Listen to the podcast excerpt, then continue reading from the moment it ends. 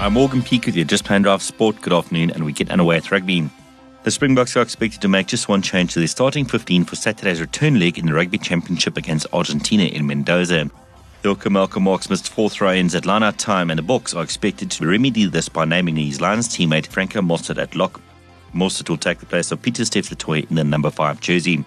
The eighth man, Warren Whiteley, says they are in for a tough challenge. This weekend in Argentina, I mean, we know it's tough to play here. It's a passionate team. We know they play for their supporters and their loved ones, and they're passionate. You know, Argentinian people are passionate people, and especially when they play at home, they bring a lot of intensity.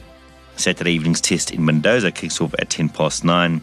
And staying for rugby, the Tafel Lager Griquas will return to basics when they face the Golden Lions on Friday evening in Johannesburg during round two of the Currie Cup. The Peacock Blues experienced a torrid time in Nelspruit last week with a 42 19 defeat at the hands of the Pumas.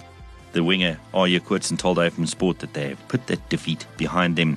Yes, the Currie Cup didn't start as we planned, but we um, are prepared for the Lions. We had a great week of training after the setback against the Pumas. We're just working on keeping the ball, our set pieces, our discipline, and our culture as a group. Just prepare ourselves for um, the big game against the Lions. I think come Friday we'll be ready for the Lions.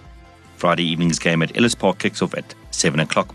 On Saturday at quarter past five, Western Province hosts the Toyota Free State Cheetahs at Newlands in Cape Town. And finally, cricket, the VKB Knights will launch their 2018-19 season this evening during an annual awards function which will take place in Bloemfontein. The function will see the team stars from the previous campaign being acknowledged for their contribution.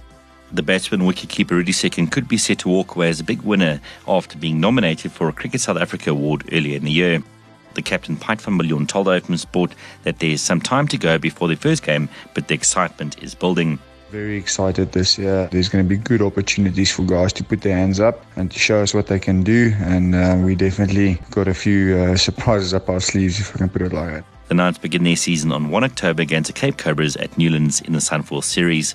And that's the sport. For the latest sport news updates and more, visit ofm.co.za.